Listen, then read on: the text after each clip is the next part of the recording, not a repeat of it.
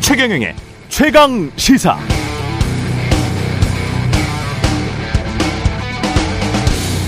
네, 연초에 그런 계산 해보실 겁니다. 지난해 난 얼마를 벌었고 얼마를 세금으로 냈을까.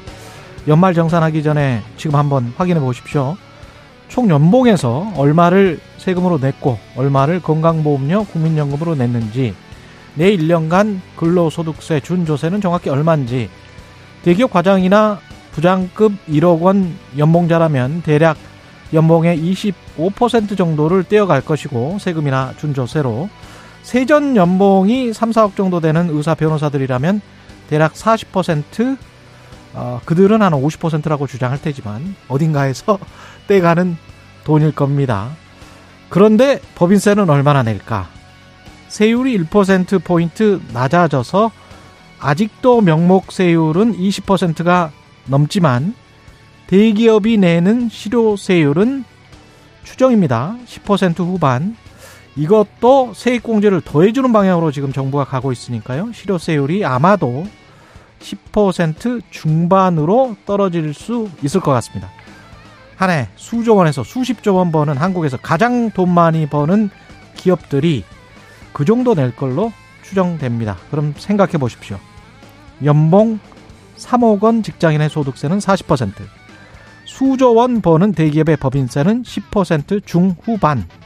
이 차이를 사회적으로 어떻게 정당화할 수 있을까요? 딱 하나밖에 없습니다. 고용입니다. 기업들이 양질의 고용을 많이 해서 사회에 기여하고 있다, 기여할 것이다 라는 사회적 약속이 여기에 내포되어 있는 것이죠. 한국 사회가 공짜로 그냥 해주는 게 아닙니다. 이 약속은 꼭 기억하고 나중에 계속 모니터링 해봐야 되겠습니다.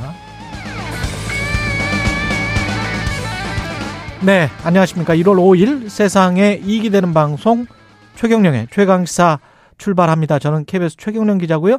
최경령의 최강시사 유튜브로도 실시간 방송 보실 수 있습니다. 문자 참여는 짧은 문자 50원, 긴 문자 100원이 드는 샵9730, 콩어플 무료고요. 청취율 조사 기간 다양한 의견, 질문 보내주시면 추첨해서 커피 쿠폰 보내드리겠습니다. 오늘 최강시사, 윤석열 대통령이 북한이 우리 영토를 침범하면 9.19 군사합의 효력 정지를 검토할 수 있다, 이렇게 검토하라, 이렇게 말했는데요. 국민의힘 태영호 의원 연결해서 이야기를 좀 나눠보겠고요. 민주당 국조특위위원 조응천 의원 만나보겠습니다.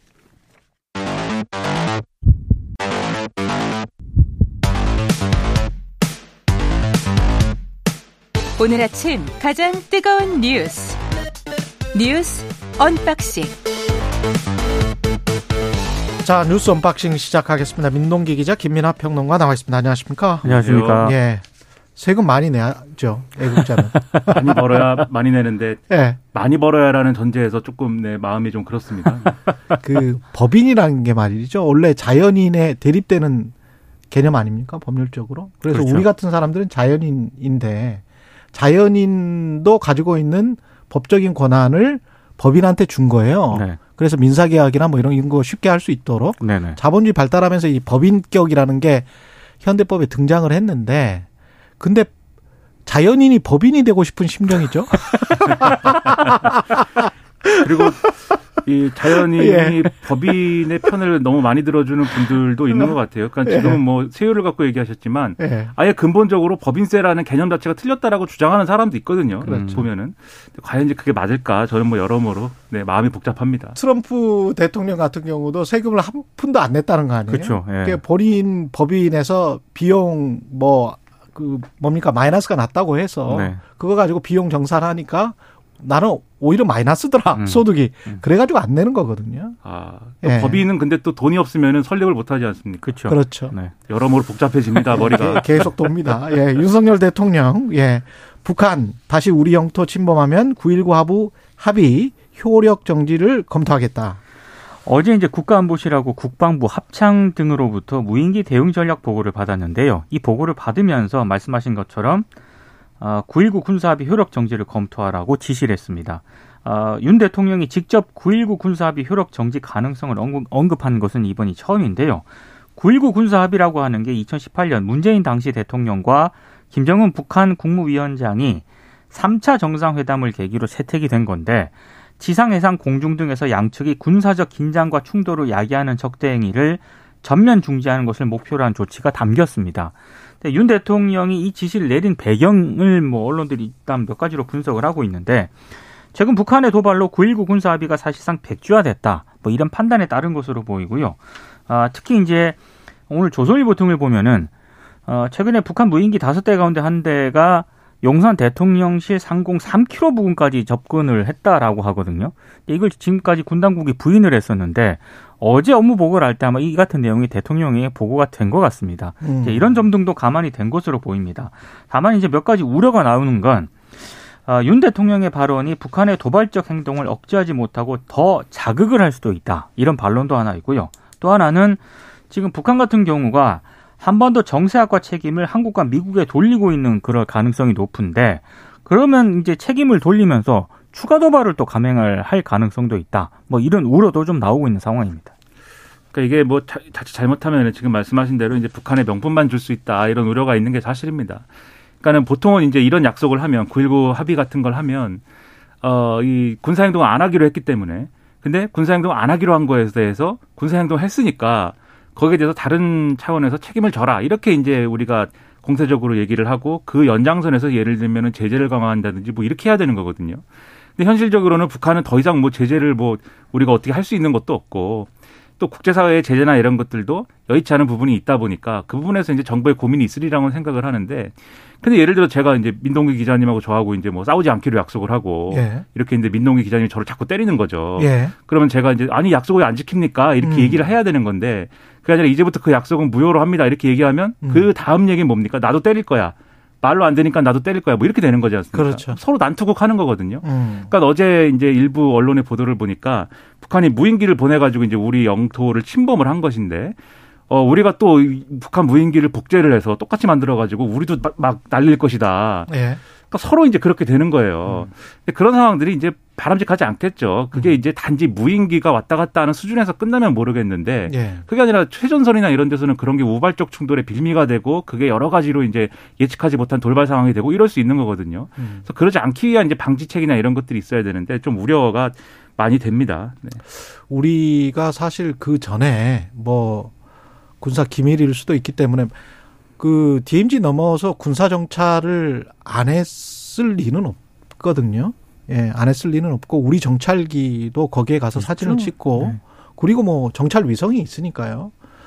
여러 가지 상황을 고려를 해보면 우리의 정보력이 훨씬 더 지금 나은 상황이기는 해요. 그래서 굳이 이렇게 대통령이 직접 나서서 북한이 잘하는 말풍선 있지 않습니까? 좀 센 워딩들 그런 것들을 할 필요가 있을까? 만약에 이런 것들이 꼭 필요하다면 북한에 대해서 뭔가 좀 경고의 메시지를 보내고 싶다면 그렇다면 국방부 장관이랄지 조금 좀 직급이 낮은 사람들이 담당자들이 하는 게 그리고 대통령은 나중에 가서 어떻게 될지 모르잖아요. 결국 힘을 통한 평화의 추구라고 했지만 평화의 추구가 어떤 목표지 않습니까? 그런 것들을 생각을 해본다면 대통령은 조금 한 걸음 물러서 있는 게 훨씬 더 남북관계 외교라는 측면에서 봤을 때는 유리하지 않을까 그런 생각이 듭니다. 실제로요. 예.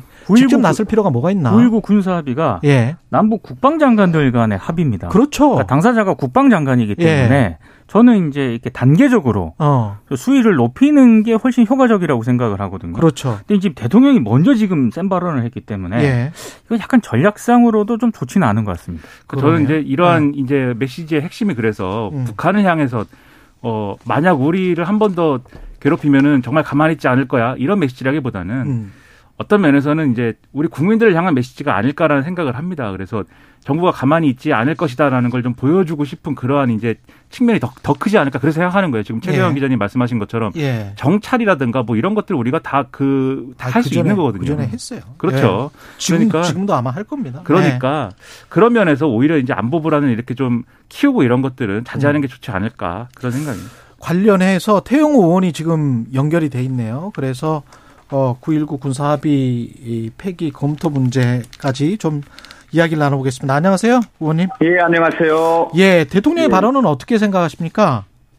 예, 저는 지금 이 남북관계 현 상황에서 이제는 대통령이 그 정도의 발언을 저는 해야 된다고 생각합니다. 그 정도는 해야 된다.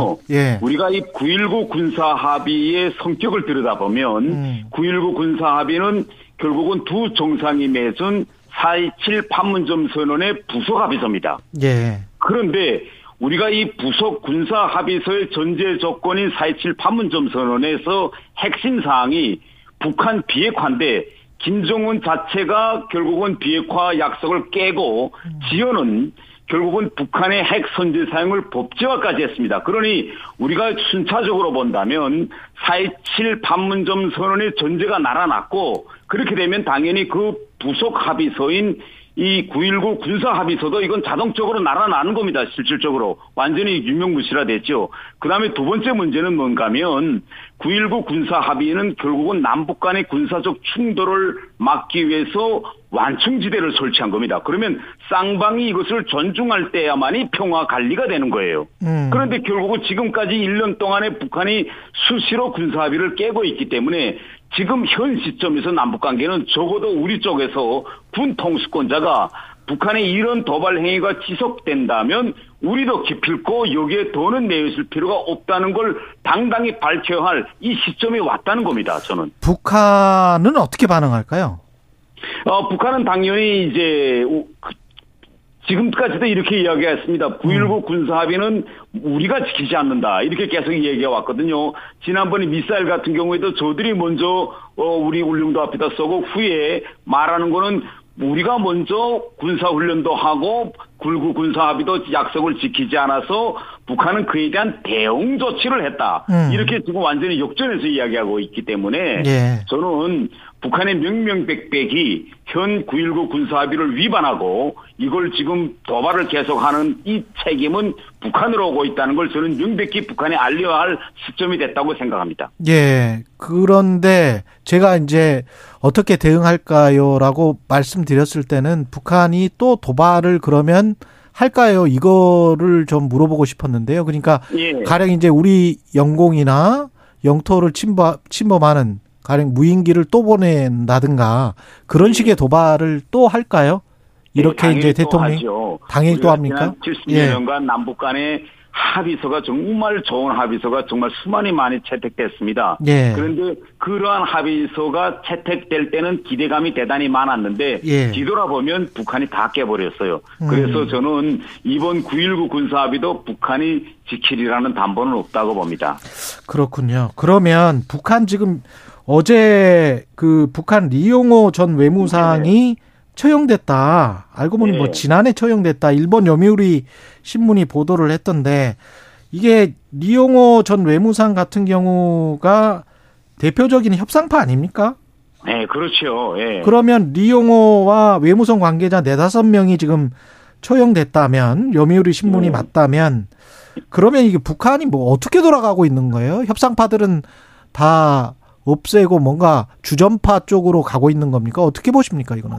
네, 저는 일단 우선 어제 이 여미우리 신문의 보도의 사실 여부 이걸 확인해야 되겠는데 이 지금 시점에서는 우리가 이걸 확인할 수 없는 그런 보도 자료다라는 걸 서두에 말씀드리고 그리고 지금 북한이 최근에 있었던 이러한 상황을 들여다보면 좀 여러 가지 심각한 상황이 있었던 것만은 사실입니다. 우리가 다 알고 있는 것처럼 하노이 회담이 결렬됐지요. 그래서 2019년에 북한 외교가에서는 이에 대한 전면적인 조사가 진행됐습니다. 그 조사 결과로 2019년 12월 당 전원회에서 이영호뿐만 아니라 이영호와 동선상에 있는 당 국제부장이었던 이수용도 같이 정격 교체가 됐습니다. 예.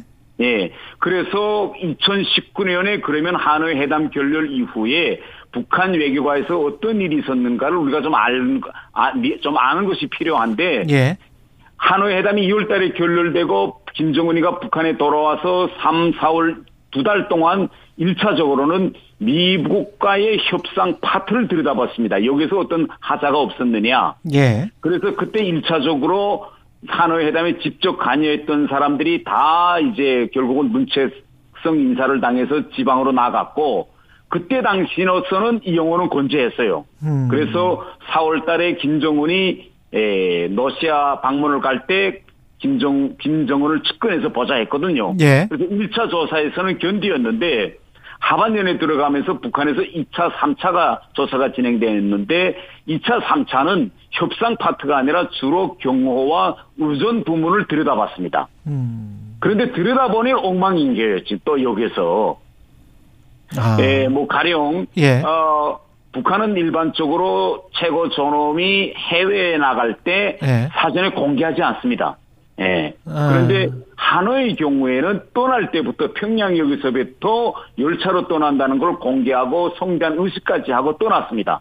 그러니 열차로 평양에서부터 하노이 갔다는 게 미리 다 드러났거든요. 그때는 뭐 잘 될 줄 알고 뭐 그랬으니까. 그렇죠. 예. 그렇죠. 그러면 이런 상황이었다면 일단 실무진에서는 열차 노선을 언론이나 정보계에서 확인할 수 없는 노선을 정해야 되는데 너무 반대로만 노선을 정했어요. 그래서 하노이 도착도 하기 전에 김정은이 우리가 다 본 것처럼 담배 피우는 사진이 공개됐거든요. 그 뭐 처형할 명분을 뭐 이리저리 찾을 수는 있을 것 같습니다만은 예. 그건 뭐 북한 사정이고요. 근데 이제 북한에 이제 놀린 것 같고, 근데 이렇게 이제 처형을 하면 북한 엘리트층을 처형을 하면 제가 궁금한 거는 그 김정은과의 관계가 어떻게 설정이 됩니까? 바로 북한 엘리트층이 무력화되고 다른 사람이 채워집니까? 아니면은 그런 풀도 한정돼 있을 것 같은데 어떻게 생각하세요? 아, 물론 이용호 정도의 이제 협상 베테랑 같은 인물을 찾기는 쉽지 않을 겁니다. 예. 이 협상력이라는 건요, 한 해, 두 해 정도 해보고 이게 형성되는 게 아니거든요. 그렇죠. 네, 이용호 같은 경우는 정말 1990년대부터 제네바 94년도 제네바 미국 핵협상 때부터 이걸 주도해온 사람인데, 이 사람을 물리치고 그에 대응한 그런 협상가를 찾기는 힘들 거라고 저는 생각하고, 다른 하나는요. 예. 지금 이게 북한 엘리트층에 주는 충격이 뭔가면 김정은과 이용호는 가문적으로도 아주 특수한 연고입니다. 아, 그래요? 예, 왜냐하면 예. 이용호의 부친이 김정일에, 그러니까 김정은이 어릴 때 예. 김정일 그 집에서 거의나 이제 집사와 같은 역할을 했습니다. 북한 우리로 말하면 뭐 청와대 비서실장이랄까 아니면 뭐 총무비서관이랄까. 그러니까 북한에서는 3층 서기실 비서실장이라고 하는데 김정일에 실장을 했거든요. 아. 그래서 김정은이 어릴 때 예. 김정은이 그 생모 고용이와도 아주 특수한 관계에서 결국은 돌봐준 이런 사람이었거든요. 일종의 집사였군요. 집사. 그렇죠. 네. 그래서 정말 이런 배경으로 이용호가 외무상 자리까지 승진한 겁니다. 이게 대북 전략 측면에서는 좀 달라질까요? 만약에 이용호나 그 동료들이 처형이 네. 됐으면 제가 아까 네. 말씀드린 것처럼 더 강경하게 북한은 갑니까? 어떻게 보세요? 그 예측을? 뭐 최종 결정권자인 김정은이 어떤 이제 전략을 취하는 것도 많이 관련되겠지만 예. 한동안은 미국과 북한 사이에 대단히 강대강으로 갈 수 있는 그런 가능성이 많습니다. 왜냐면요. 예. 이게 협상파를 치면 협상파에 속했던 사람, 또 그런 협상을 하고 싶은 속생각을 가지고 있던 그런 라인이 다 위축되거든요. 예. 예, 이런 효과가 있기 때문에 한동안은 이제 미국 간의 관계가 쉽게 풀리지 않을 그런 이제 상황입니다. 지금 상황이 지금 말씀하신 대로 이제 북한도 아주 강하게 나오고 있고 우리 정부도 거기에 대응할 수밖에 없는 상황이다. 이렇게 말씀을 하신 거잖아요. 예. 근데 이제 야당에서는 한반도에서 전쟁이 일어날 가능성을 열어두는 것이냐. 그렇게 되면은 이게 국민을 위한 결정이냐. 이렇게 이제 비판을 하고 있잖아요. 이렇게 서로 전쟁 쪽으로 가는 방향으로 지금 가고 있다고 일단 보시는지, 그리고 그 방향이 맞다고 보시는지. 저는요. 네. 예, 현 시점에서 한반도에서 전쟁이 일어날 가능성은 저는 대단히 낮다고 봅니다. 대단히 낮다. 이제 지금까지 우리가 남북 관계를 들여다보면 예. 이렇게 긴장 상태가 이제 올라가고 내려가는 이런 패턴을 거듭했습니다. 예. 그런데 일각에서는 이런 표현을 쓰더라고요. 최근 남북 관계가 최악의 상태다. 뭐 최고의 그런 최고조 악화 상태가 최고조다. 이런 표현을 쓰는데 예. 우리가 뒤돌아보면 우리가 최악이다 최고조다 할 때는 물리적으로 부딪혀야 합니다. 남북이. 뭐 연평도 사건이든 천안함 뭐 폭침 사건이든 그래서 인명 피해들이 나야 합니다. 예. 그런데 지금 아직까지는 북한이 보세요. 지난해에 70발의 미사일을 발사했지만 대부분은 북한 영내에서 한 겁니다. 우리 쪽을 그렇죠. 한 것이 아니고 예, 대부분은 그리고 예. 순서학적 위협이 많아요. 그래서 아직까지는 뭐 남북 간에 정말 총폭탄이 오가고 연평도 폭격처럼 물리적으로 사람이 죽어나는 이런 상황은 아니기 때문에 예. 현 남북 관계를 그렇게 최악이다, 최고조다, 당장 전쟁 직전과 같은 이런 상황으로 묘사하는 건 전 지나치다고 생각합니다. 예. 그렇죠. 지금 당장은 그런 거는 아닌 것 같은데 저도. 예. 근데 그쪽 방향으로 혹시 가게 되는 것 아닌가 그걸 좀 염려하시는 분들이 많은 것 같아요. 북한이 항상 이 남북 관계를 악화시키면서 들여다보는 것이 있습니다. 예. 그게 뭔가면 결국은 주한 미군의 동선과 그다음에 한미 동맹을 들여다봅니다. 예. 그래서 지난 70여 년 동안 왜 한반도에서 전쟁이 일어날 것 같으면서도 일어나지 않았느냐. 예. 바로 이 주한 미군과 한미 동맹이라는 억제 기능이 있었고 예. 북한도 이걸 무시하지 못하고 있는 겁니다. 그래서 우리가 이 만약 주한미군이 없고 한미동맹이 없다면 뭐 전쟁이 10번도 더 일어났겠죠. 이런 든든한 평화를 지키는 이런 억지 기능이 있기 때문에 지나치게 우리 국민들이 불안해하거나 또 할 필요는 없다. 그렇죠. 예, 30초만 더. 지난번에 윤석열 대통령 한미 핵훈련 관련 발언 있지 않습니까? 예. 그건 뭐가 팩트입니까? 윤석열 대통령께서 말씀하신 건 이건 정확한 팩트에 기초한 발언입니다. 그래요? 우리와 미국 사이에 지난해 11월에 54차 한미 안보 협의회가 열렸어요. 예. 거기서 공동 성명이 나왔는데 그 공동 성명에 미국이 가지고 있는 모든 전력을 공동으로 기획하고 연습한다는 내용이 들어가 있습니다. 그리고요. 예. 지금 현실적으로 지금 한미가 그 방향으로 움직이고 있습니다. 쉽게 이야기하면 이제 올해 상반년이 이제 곧 일어날 일인데 한미 사이에 핵전쟁을 가상한 실전 공동 작전이 벌어집니다. 가령 미국에서 핵전략자산, 핵전략폭격기가 한반도에 들어온다. 예. 나가면 지금까지는 이에 대한 모든 작전을 미국이 우리하고 공유하지 않았어요. 그런데 앞으로는 어떻게 되느냐.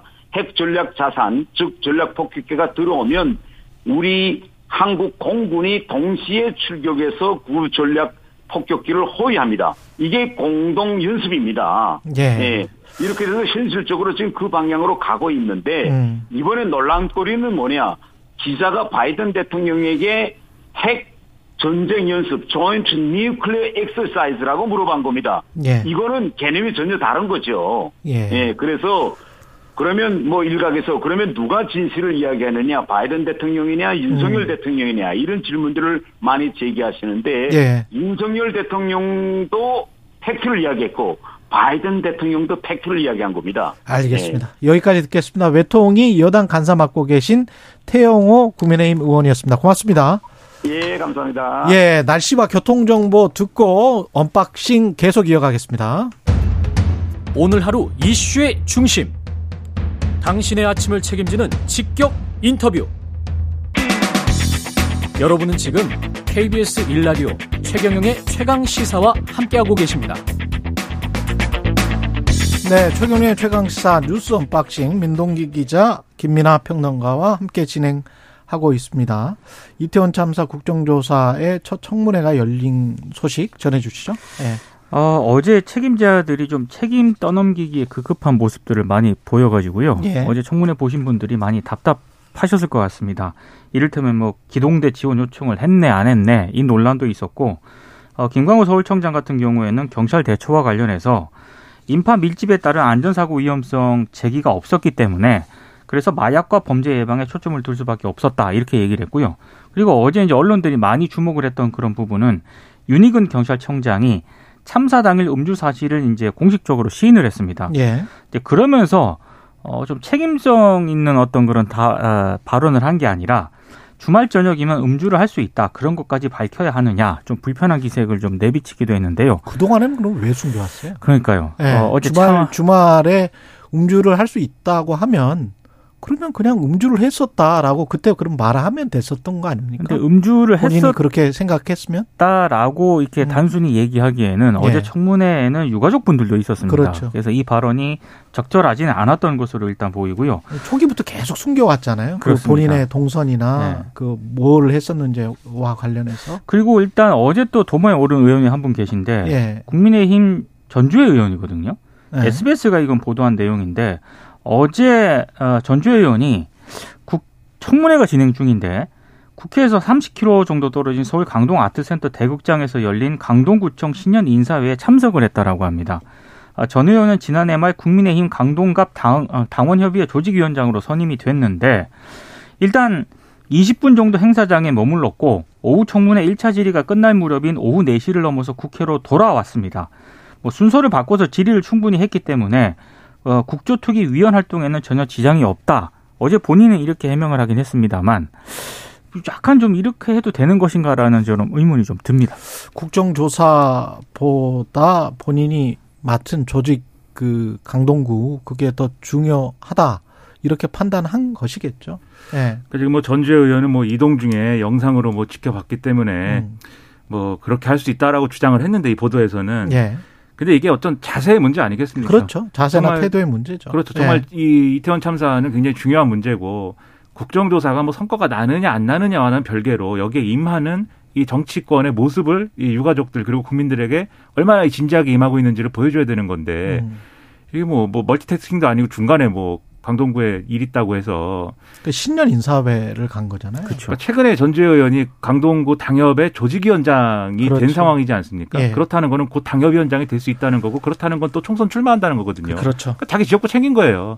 그럴 때였나 의문이고 그리고 어제 이제 상황 보면서 답답하셨을 거라고 말씀하셨는데 다 이제 이 언론 보도를 통해서 뭐 이 영상도 보고 언론 보도도 보고 했습니다만 언론 보도를 통해서 유가족들에게 그리고 이태원 참사를 막지 못한 거에 대해서 정말 유가족들에게 죄송하다라지 이런 말씀하신 분은 그 자리에 현장에 있었던 소방관 정도예요. 네. 지금 윤희근 경찰청장이나 김광호 서울청장의 경우에는 뭐 의례적인 얘기를 했을지 몰라도 뭐 나 술을 먹은 거에 대해서 뭐 내가 꼭 얘기를 해야 되냐 뭐 이런 식의 얘기를 쭉 한 거지 않습니까? 근데 술을 당연히 뭐 경찰청장이라고 뭐 주말에. 그렇죠. 뭐 술을 먹지 말아야 된다는 법은 없지만 적어도 이런 상황이 됐으면 그날 집회도 있었고 이태원의 헬로윈 뭐 이런 이 일정도 있었고 했다면 지금 생각해보면 술을 먹지 말았어야 되는데 아니했다. 이 정도 얘기해야 되는 거 아닙니까? 그렇죠. 그리고 김광호 서울청장도 이 요청이 없었다라고 하더라도 서울청 차원에서 대책 마련하고 거기에 대응했어야 했다. 그런데 그러지 못한 거에 대해서 정말 책임이 있는 것 같다. 이렇게 얘기를 했어야 되는데 뭔가 책임이 없다고 하는 얘기들만 쭉 한 것처럼 지금 느껴지는 거예요. 실제로도 특수본이 행안부나 서울시의 참사 책임 묻기 어렵다. 이렇게 잠정 결론을 내린 것 같습니다. 그러니까 그런 보도도 지금 나오고 있는데요. 예. 일단 이렇게 결론을 내린 이유가 재난 및 안전관리 기본법에 따라서 중앙행정기관인 행안부하고 광역자치단체인 서울시에는 참사 책임을 묻기 어렵다 이렇게 판단을 했다는 겁니다. 이게 저도 뭔가 하고 좀 자세히 보니까 재난안전법 같은 경우에는 광역자치단체가 재난에 대한 응급조치 책임을 지는 경우를요. 인명 또는 재산의 피해가 매우 크고 광범위한 경우 또 하나는 재난이 둘 이상의 기초자치단체에서 발생한 경우 이렇게 규정을 하고 있는데 특수본의 판단은 이번 이태원 12구 참사 같은 경우에는 여기에는 해당하지 않는다. 이렇게 결론을 내린 겁니다. 그러니까 서울시의 책임을 묻기 어려우니까 당연히 상급기관인 행안부도 처벌하기 어렵다. 이렇게 잠정 결론을 내렸기 때문에 이번 이태원 참사 책임은 일단 뭐 용산경찰서, 용산구청, 용산소방서 등 이른바 1차 책임기관으로 한정이 될 가능성이 굉장히 커졌습니다. 그러니까 뭐 수사를 뭐 충실히 한 결과 뭐 이런 결론이라고 하면은 그것도 받아들여야 되겠지만 지금 법리 검토의 내용을 중심으로 해서 보도가 되고 있지 않습니까? 그렇죠. 말씀하신 대로. 근데 이 법리 검토하는데 뭐 그렇게 오래 걸릴 일도 아니고 이 정도 내용이라고 하면 진작에 결론을 내리고 뭐 다른 방향의 수사를 한다든가 그랬어야 되는 것 같은데 뭐 구체적으로 수사가 어떻게 진행되는지를 하나하나 따져볼 수는 없는 것이니 여러모로 이제 의문입니다만 어쨌든 이렇게 되면은 결국은 이제 윤석열 대통령이 조선일보 인터뷰에서 그 얘기를 했거든요. 이상민 장관에 대해서 뭐 정무적 책임이라도 물어야 되는 거 아니냐라는 얘기에 대해서 정무적 책임도 책임이 있을 때 묻는 것이다. 라고 답을 했단 말이에요. 사법적 판단이 나와야 된다. 그렇죠. 그렇죠. 그러니까는 지금 보면은 책임이 없지 않습니까? 그리고 윤석열 대통령은 또 신년 개각은 없다 이렇게 얘기를 했다는 보도거든요. 그렇죠. 이상민 장관은 이제 유임이 되는 것, 유임이라고 할까요? 직을 지키는 것이고, 그럼 더불어민주당은 또 탄핵한다고 막 그러고 뭐 이런 상황이 이제 되는 거죠. 예. 윤석열 대통령은 안철수 의원의 부부를 관저에 초청을 한다라는 거죠. 지금 이 기사가 좀 이상한 것 같습니다. 예. 그러니까 초청을 받았다가 아니고요. 안철수 의원 측 관계자가 일부 기자들한테 윤석열 대통령과 김건희 여사가 지난 2일 청와대 영빈관에서 열린 신년 인사회 도중에 예. 안철수 의원에게 관저 초청의 뜻을 밝혔다. 그리고 김건희 여사는 부부가 함께 만나면 좋겠다는 취지로 안철수 의원에게 말했다고 한다. 지난 신년 인사회 때? 네. 예. 그러니까 우리를 곧 초청을 할 것이다. 이런 보도거든요. 그러네요. 그러니까 이 지금 윤 대통령의 관저 정치가 굉장히 좀 주목을 받고 있고 국민의힘에서는 매우 민감하게 반응을 하다 보니까 예. 이걸 뭐 미리 우리는 초청을 받았다. 지금 이렇게 보도가 되는 양상입니다. 이렇게 되고 나서 초청을 안 받으면 좀 부끄러워서 어떡하나. 그러니까 그 부분이 사실은 핵심인 것 같아요. 예. 그러니까 안철수 의원은 지금 뭔가 노선적으로는 예. 윤석열 대통령과 소위 말하는 윤핵관이라고 하는 사람들과는 내가 다르지만 예. 관계가 지금 안 좋은 건 아니다. 윤석열 대통령도 상당히 나하고 가깝다 이런 걸 이제 얘기하고 싶은 건데 예. 이렇게 되면 자연스럽게 초청 안 받은 사람은 뭐가 되냐 이렇게 되는 거거든요. 예. 그게 이제 나경원 전 의원 같은 그렇죠. 경우죠. 예. 공개적으로 이제 방송에서 나는 초청 안 하더라 뭐 이런 얘기를 하지 않았습니까? 예. 근데 그러지 않아도 친윤계 일부에서는 나경원 전 의원 출마를 지금 막으려고 하는 거잖아요. 이게 우리말로 하면은 주저앉히려고 하는 거 아니겠습니까? 이게 결선 투표가 어떻게 돼? 결선 투표 결과 1등, 2등이 누가 진출할지를 한번 상상을 해봐야 되는데 김기현 의원, 그다음에 나경원 전 의원 이렇게 진출해버리면 나경원 전 의원이 될 확률이 굉장히 높아질 거라고 그렇죠. 저는 보거든요. 네. 근데 김기현 의원, 안철수 의원 이렇게 진출하는 경우에는 이건 김기현 의원 입장에서 좀 해볼 만하지 않겠습니까? 예. 그런 것까지 다 고려한 어떤 여러 가지 이 암수들이 이 말 속에 막 숨겨져서 오가고 있다. 이런 내용을 보여주는 거예요. 나라마다 문화가 다르기 때문에 명확하게 그리고 사람마다 달라요. 왜 우리가 밥 한 번 먹자라고 했었을 때 어떤 사람은 진짜로 그거를 밥 한 번 먹자라고 받아들이는 건데 어떤 사람은 뭐 시간이 있으면 언제 되면 밥을 한 번 먹자라는 그런 의미로 쓰는 경우가 꽤 있죠. 한국인들 같은 경우에 그 밥 한 번 먹자인 건지 아니면 뭐 러시아 사람들이 할지 뭐 유럽 사람들 중에서는 밥 한 번 먹자가 굉장히 중요한 의미라고 하더라고요. 그런 의미인 건지 모르겠습니다. 근데 여의도 정치라는 예. 게 전자의 의미로 말했다고 해도 예. 후자라고 다들 우기면 후자가 되는 거거든요. 그렇게 되는 겁니까? 네. 그런 효과를 노리는 예. 측면이 있다. 이렇게 생각이 됩니다. 그리고 전장현 전국장애인 철폐 연대 면담 요청에 오세훈 서울시장이 만나지 못할 이유가 없다. 예, 이렇게 말을 했다네요. 어제 네. 오후에 SNS에서 네. 짧게 그렇게 얘기를 했거든요. 그래서 그렇습니다. 일단 전장현이 지하철 승하차 시위를 19일까지는 중단을 하기로 했다라고 하는데 네. 면담을 통해서 좀 생산적인 얘기가 좀 나왔으면 좋겠습니다. 그랬으면 좋겠습니다. 여기까지 듣겠습니다. 뉴스 언박싱 민동기 기자 김민하 평론가였습니다. 고맙습니다. 고맙습니다.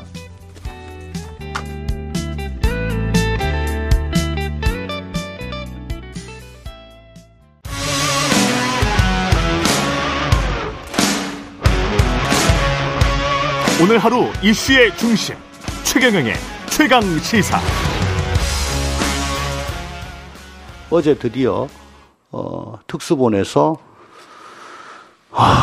지금 용산자 들어가시는 분들만 수사하고 책임 묻고 끝내겠다라는 취지로 아마 하는 것 같습니다.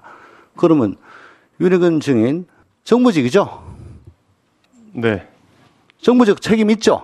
네, 무슨 말씀인지 알겠습니다. 네. 그날 서울 비우셨고, 저 밑에 저 수하들 많은 지금 고쳐 겪고 있고, 제가 보기에는 특수본이 현장에서 한 명이라도 더 살리려고 몸을 아끼지 않고 노력한 사람들 잡으려고 지금까지 저 수사해 왔습니다. 조직 재정비하고 지금 제대로 시스템 갖추려면 증인 책임져야 되지 않습니까? 어떻게 생각하세요? 자리에서 물러날 용이 없습니까? 지금이라도? 의원님 말씀 취지를 충분히 고민하겠습니다. 의원님 말씀 취지를 충분히 고민하겠다. 윤익은 예, 경찰청장 이야기였는데 월간 조응천의 좋은 정치 예, 정치권의 미스터 쓴소리 더불어민주당 조응천 의원과 함께 현안을 살펴보기 전에 어제 국조특위 첫 청문회에서 나온 클립을 잠시 들려드렸습니다. 어제 첫 청문회 굉장히 힘드셨을 것 같아요. 아, 예. 예. 뭐 좀 늦게 끝나기도 했고요. 밤 11시까지? 예, 뭐 11시 예. 다 돼서 끝났습니다. 다 돼서. 예. 예. 그리고 저 주어진 시간 안에 예.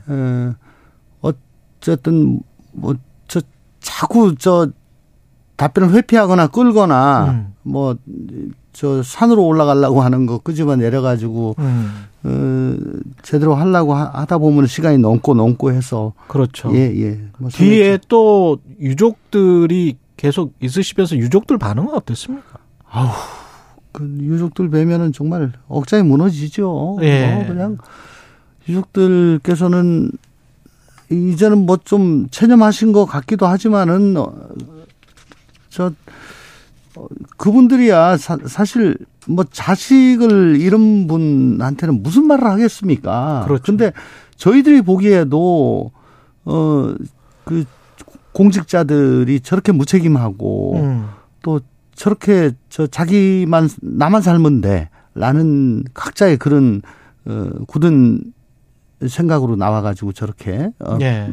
빠져나가려고 하는데 그 지켜보는 마음이 오죽하시겠어요. 그러니까는 막 탄식하시고 어떨 때는 흐느끼시고 하시는데 그 참 뵙는 게 너무 송구스럽습니다. 예. 윤희군 총장 같은 경우에는 참사 당일에 술 마신 거를 인정을 했는데 네. 그 전부터 이제 언론에서 그 거의 마신 것 같다 뭐 이런 지금 스케줄상 보면 네. 근데 네. 이제 본인은 계속 시인을 안 하다가 네. 뭐 주말이어서 마실 수 있는 거 아니야 그런 식으로 네. 이제 답변을 하더라고요.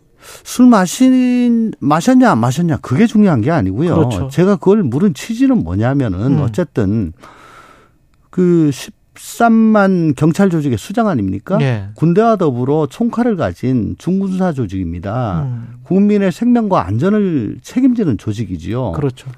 그 얼마나 많은 세금이 들어갑니까? 이럴 때 정말 유용하게 움직이라고 우리가 유지하고 있는 조직이잖아요. 근데 그날 먹통이 됐어요. 불러도 오지 않았습니다. 예. 거기에 수장이 소홀을 비웠습니다. 그러면 그 경찰청의 사람들은 자기 수장이 어디가 있는지 알았냐? 몰랐습니다. 그게 이해가 안 되는 거죠. 그렇죠. 저만 하더라도 제 스케줄상에 없는 곳에 가 있으면 꼭 얘기합니다. 나 지금 어디 가 있고 언제쯤 들어간다. 예. 그걸 얘기하지 않았던 걸 너무나 떳떳하게 얘기합니다. 저는 전국이 제 권한입니다. 그러면 비상연락망 같은 거는 가동을 해야 될 거 아니냐. 예. 아, 휴대폰이 제 옆에 있습니다. 우리 군대에 있을 때 통신 축선상에 있으라고 그러잖아요. 예. 휴대폰이 있기 때문에 예. 그게 통신 축선이다 이렇게 얘기를 합니다. 그런데 당일날 경찰청 상황관리관이 연락을 3번을 합니다. 예. 2번을 놓쳤습니다. 그렇죠. 문자 1번 놓치고 전화 1번 놓치고 3번째. 자정이 넘어가지고 통화가 됐거든요. 제일 늦게 알았습니다. 양반이. 그렇죠. 그랬으면 당신 도대체 어떤 상황이길래 이렇게 늦게 알았냐. 경찰의 총수가. 예. 어떤 상태였는데 그걸 좀 알아야 되지 않겠습니까? 그렇죠. 그래야 뭐 직무를 유기했던지 혹은 정부적인 책임이 얼마나 있는 건지 많은 건지 그걸 가늠을 할 수 있지 않겠습니까? 제가 뭐 무슨 스토커도 아니고 호사가도 아니고 술 먹었는지 말았는지 제가 웬 무슨 관심이 있겠습니까? 어떤 상태에 있었길래 그랬냐. 그거 알기 위해 가지고 근데 뭐 휴일날 뭐 저는 술 먹으면 안 됩니까? 얼마나 술 먹었는지 내가 그걸 꼭 밝힐 필요가 있습니까? 전 뭐 아연실세 가지 않을 도리가 없었습니다. 아까 그 청문회 도중에 그 말씀하신 거 있잖아요. 용산차 들어가는 사람들만 책임지게 한다. 그게 아마 이제 이임재 전 용산경찰서장하고 김강호 서울경찰청장도 서로 간에 지금 모순되는 발언들이 기동대 파견 요청을 두고 지금 진실공방을 벌이고 네. 있잖아요. 거기다가 용산 네. 소방서장 구속영장 신청했다가 기각됐죠. 네. 검찰에서 재지휘를 했잖아요. 네. 그다음 다시 뭐 재신청을 할지 말지는 모르겠는데 네. 아니 어저께 유해진 소방관이 나와가지고 너무 외로웠다. 통제가 안 돼서 소방관이 정말 할 수 있는 일이 별로 없었다. 그러니까 현장의 소방관은 책임을 훨씬 더 느끼는 상황이고. 그렇죠. 그러니까 소방뿐만 아니고 경찰이라든가 모든 행정력이 동원이 돼서 인파의 접근을 막고 예. 또 교통 흐름을 원활하게 하고 또 저 바디캠 같은 거는 그때 너무 그 전파 그러니까 전부 다 핸드폰으로 예. 통화를 하고 하느라고 이게 그렇죠. 통신이 안 됐거든요. 예. 이런 것도 통제를 해주고 예. 해서 적절하게 구호 활동이 될 수 있도록 다 도와줘야 되는 거거든요. 근데 경찰 인력이 28번이나 불렀고요. 28번? 네. 그러니까, 유해진 소방관이? 네네네. 네. 그리고 저 소방청 119 센터에서는 8번을 불렀습니다. 그리고 서울 소방방재센터에서는 10번. 그러니까 8번, 10번은 경찰에다가 정식으로 도움 요청을 한 거예요. 예. 그럼에도 불구하고 오지 않았습니다. 그러니까 이런 상황인데 예.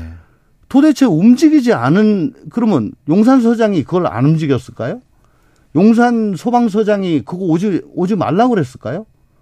아니 그거 뭐 돌아가지고 가느라고 5분 늦었다 이거 가지고 지금 구속영장을 하고 있잖아요. 예. 근데 그 아비규환 아수라장인 상황 그건 누가 책임져야 될까요? 그거는 제가 보기에는 이런 상황은 중통단이라고 중앙통제단을 소방청장이 설치를 합니다. 그런데 예. 소방청장은 좀 와주세요 경찰. 요청밖에 못합니다. 근데 와라 경찰 와라. 라고 하는 건 중대본이 해야 됩니다.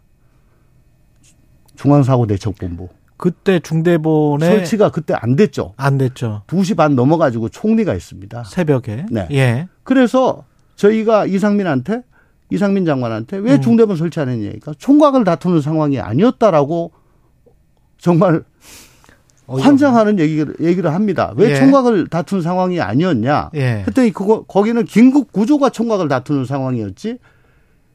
나머지는 현장 지휘관이 알아가지고 할 일이다.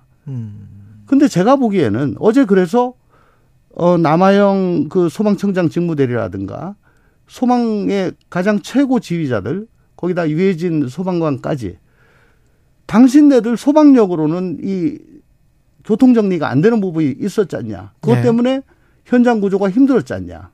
그래서 중대본이나 중수본, 중앙사고수습본부 이런 것들이 있어서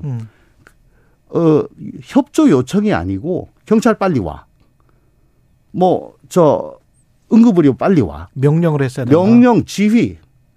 이게 있어야 되지 않냐라고 했을 때 다들 그걸 공감을 했습니다. 근데 특수본이 뭐 이상민 장관도 그렇고 조사를 했습니까? 안 했습니까? 안 한 것 같고 혐의 없음이라고 안 했습니다. 안 했죠. 안 했습니다. 조사 안 하고 혐의 없음이라고 잠정 결론을 내렸는데 정치적인 책임, 윤리적인 책임이라도 져야 되는 거라고 상당수 국민들은 생각을 하는데 주무장관, 경찰청장, 총리도 그만둘 수 있다 이렇게 의원님은 생각을 하십니까? 원래 그게 저희들한테 익숙한 모습이죠. 예.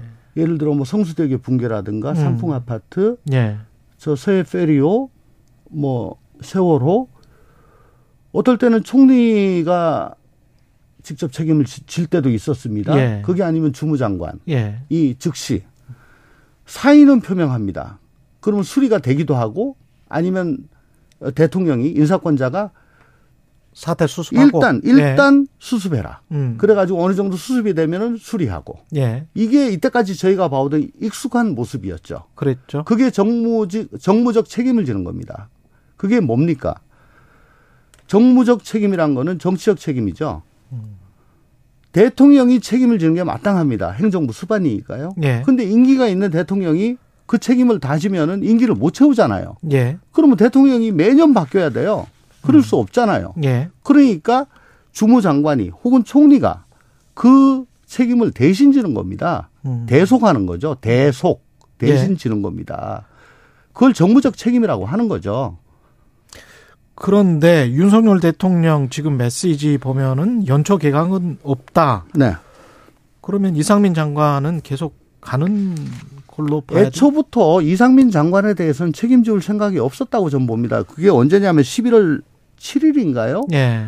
그때 뭐 국가안전시스템 뭐 회의인가 그때 경찰 엄청나게 깨고 난 다음에 특수본 수사를 통해 가지고 확실하게 진상을 규명하고 사실에 따라 책임을 묻겠다라고 말씀을 하셨어요. 예. 그거 딱 보고 정부적 책임인데 뭘 진상을 규명하고 사실에 따라 책임을 묻냐. 그건 법적 책임인데. 그렇죠. 그러면 이제 책임 묻지 않겠다는 거다라고 저는 생각을 했습니다. 그런데 특수본 이거 뻔하다. 이거는 왜? 업무상 과실치사. 이건 굉장히 협소하거든요. 예. 그건 현장 책임자들 위주로 갈 수밖에 없어요. 그러면 중대본, 중수본 설치하지 않은 거. 예. 기동대 보내지 않은 거. 아니, 그러니까 중대본, 중수본을 설치를 해야 되는데 이걸 예. 설치하지 않아가지고 현장이 아비규환으로 된 거. 이쪽으로 시선을 돌려야 돼요. 그런데 그쪽을 안 보는 거죠. 그러면 그쪽으로. 안 보면 도저히 올라갈 수가 없는 겁니다. 이거는. 그리고 저는 지금 뭐냐? 정부적 책임도 책임이 있어야 지는 거다. 묻는 거다. 이건 하지 않는 거죠. 그렇다면 이 정부의 정무직은, 이 정부의 장관은, 이 정부의 청장은 형사 피고인, 어떤 일이 혹은 일어나도? 탄핵 피소추자가 아니면 다 하는 거예요. 그렇잖아요. 그러면 국정조사 끝나면 민주당은 탄핵안을, 장관에 대한 탄핵안을 추진하는 겁니까? 지금 해임하는 발의를 했었는데. 어제 박홍근 원내대표가 탄핵 하겠다. 예. 또 얘기를 했다고 합니다. 예. 근데 저는 그렇습니다. 어쨌든 정부적 책임 묻는 것이 해임권이 아니고 또 사실은 국민들 대다수가 이 정부적 책임 져야 된다고 생각을 하고 계시는 걸로 여론조사도 계속 나오는 걸로 그렇죠. 알고 있습니다. 예. 국민 정서법에 위반되는 거거든요. 근데 이제 탄핵 소추로 넘어가게 되면 헌법 법률에 위반한 사항이 그렇죠. 나와야 되고 그게 중대해야 됩니다. 그렇죠. 그러면 과연 이게 중대하냐. 벌써 국민의힘에서는 중대한 법률 위반이 뭔데. 특수본도 이미 이렇게 결론을 내렸는데. 그렇죠. 그런데 특수본은 형사적 책임에 국한된 거고요. 예. 그러니까 제가 계속해서 말씀드리는 중대본, 중수본 설치하지 않은 거. 이게 이제 이것도 저는 이게 큰 단서가 되리라고 봅니다. 그런데 예. 과연 이게 탄핵 사유로 될 만한 중대한 사유가 될 것인가? 그거는 헌법재판소에서 어떻게 될지 모르겠습니다.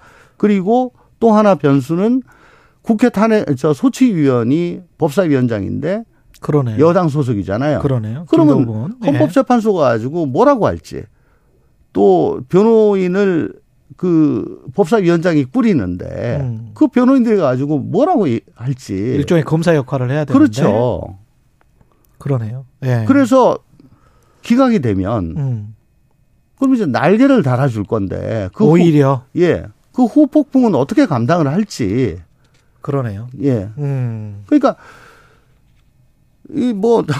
지금 저 자리에 있어서는 안 될 이유는 차고 넘치는데. 그렇죠. 탄핵 소추라는 그릇이 너무 협량하다. 고민이 좀 되겠습니다. 네. 국민의힘 전주의 의원 같은 경우에는 어제 국조특위를 하는데 지역구 행사 때문에 자리를 비웠어요. 본인이 이제 조직위원장 임명되고 얼마 안 됐는데 이거는 어떻게 생각하세요? 예, 좀 급하시니까 그랬을 건데 예. 지금 저희들 다들 그런 행사 다 있습니다. 신년 교류회 다 있죠. 예. 아예 생각을 안 하죠. 예. 왜냐하면 저희가 단순 비리 사건 이런 걸로 하면은 그럴 생각을 할 수도 있겠습니다만은 이거는 무고한 159분의 청춘이 영문도 모르고 길바닥에서 희생을 당하시는 사건 아닙니까? 예. 어마어마한 사건 아닙니까? 그 희생 앞에서 정치적 유불리를 따진다는 거는 저는 그거는 조금 상상을 못 하겠습니다. 내일은 이상민 장관 나오고 오세훈 서울시장 나오잖아요. 네. 예, 청문회에서 네. 주로 중점적으로 따져야 될 부분이 어떤 걸까요? 우선 장관 두 분 나오시니까 예. 장관 두 분이 특히 이상민 장관 지금 뭐 법적으로 완전 무결하다고 하시니까 과연 완전 무결한지 예. 특히 이상민 장관 예. 한번 따져봐야 되겠고요. 예. 복지부 장관도 역시 마찬가지입니다. 예. 정무직들. 그리고 오세훈 시장은 광역단체는 지금 재난안전법상 기초단체를 지원하는 정도의 역할만 지금 돼 있습니다. 그런데 예. 그 지원하는 역할 외에 다른 역할이 더 있는지를 좀 더 살펴봐가지고 혹시 소홀함이 없었는지를 좀 더 살펴봐야 될 것 같습니다. 국정조사 기간 연장과 관련해서는 주호영 원내대표도 약간 멈칫하고 있는 것 같은데 어떻게 보세요? 연장될 것 같습니까? 기간 연장에 대해서는 예. 뭐 일부를 제외하고는 여당도 필요성은 공감을 하시는 것 같습니다. 예. 다만 증인에 대해서 예. 뭐 좀 이견이 있어가지고 증인 채택, 예. 예, 누구를 뭐 처음에는 신현영 의원을 안 하면 뭐 연장 못, 뭐 우리는 못 받아 예. 연장 합의 못해 예. 뭐 그랬는데 그건 조금 사그라든 것 같은데. 예. 어쨌든 증인 가지고 지금 알갈보 한다고 해요. 예. 오늘 오전 중에 양당 원내대표가 다시 만나가지고 협의를 한다고 합니다. 근데 의장님께서, 국회의장님께서 유가족과 생존자, 특히 생존자의 그 생생한 증언이 필요하거든요. 예.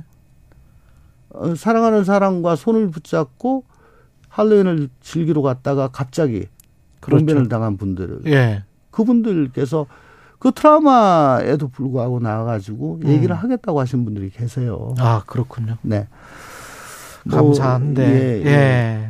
그래서 그분들 증언을 듣지 않고 청문회를 끝내는 거, 또 제도 개선을 전제로 하지 않는 국정조사는 의미가 없다. 그렇죠. 그러면 제도 개선을 위한 전문가 공청회 그것도 해야 필요하다. 되겠네. 예. 라는 생각을 갖고 계신 것 같습니다. 그건 뭐 저희가 계속해서 주장을 한 거고요. 예. 네.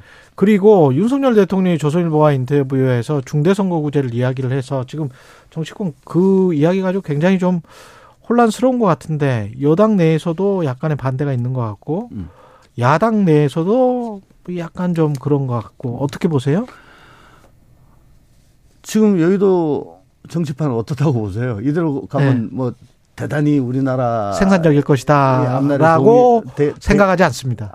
이대로 가면 안 되죠. 바꿔야 예. 되죠. 생산적이지는 않습니다. 예. 예. 그럼 바꿔야 되는데 예. 바꿔야 된다 평소에 얘기하다가 바꾸자 그러면 예. 다들 갸우뚱거리고 미적미적거려요. 예. 그게 왜 그러냐. 예. 기득권 때문이죠. 그렇겠죠. 예. 하여간에 기본적으로. 지금 뭐라도 토를 다는 분은 기득권을 놓기 싫은 분들입니다. 던져야 됩니다, 지금. 던져야 된다. 내가 한 번 더 하는 거. 예. 그거보다 대한민국의 미래, 비전. 여기서 한 단계 더 이 족쇄를 풀고 예. 더 뛰어 넘어가야지 우리나라의 앞날이 보장되는 거죠. 어떤 방안이든. 예. 근데 저는 평소부터 중대선거구제 해서 비토크라시를 깨야 된다. 예. 지금과 같은 적대적 공생관계로는 한 발자국도 못 나간다. 전체 선거구를 국민의힘에서는 일부 대도시만 일단 해보자 뭐 이런 이야기가 나오는데 이제 그게 예. 그 영호남으로 가면 예. 지금도 뭐 서너 개 군을 묶어가지고 한 선거구를 하는데 그렇죠.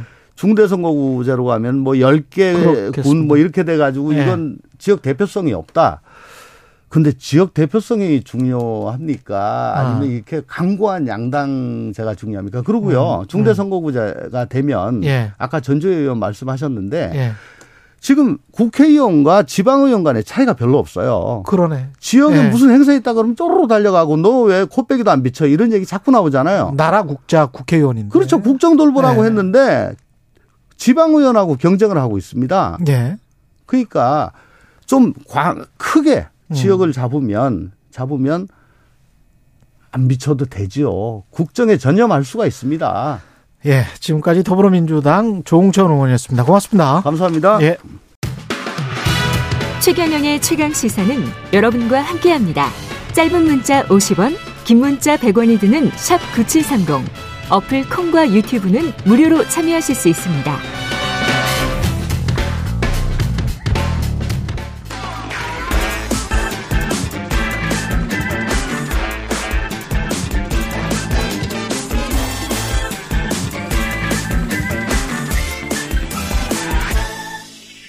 네, 한 번 더 뉴스 시간입니다. 오늘은 한국경제신문 최영찬 기자와 함께합니다. 안녕하십니까? 안녕하세요. 예, 개정된 교육과정에서 5.18 민주화운동이 빠졌습니까?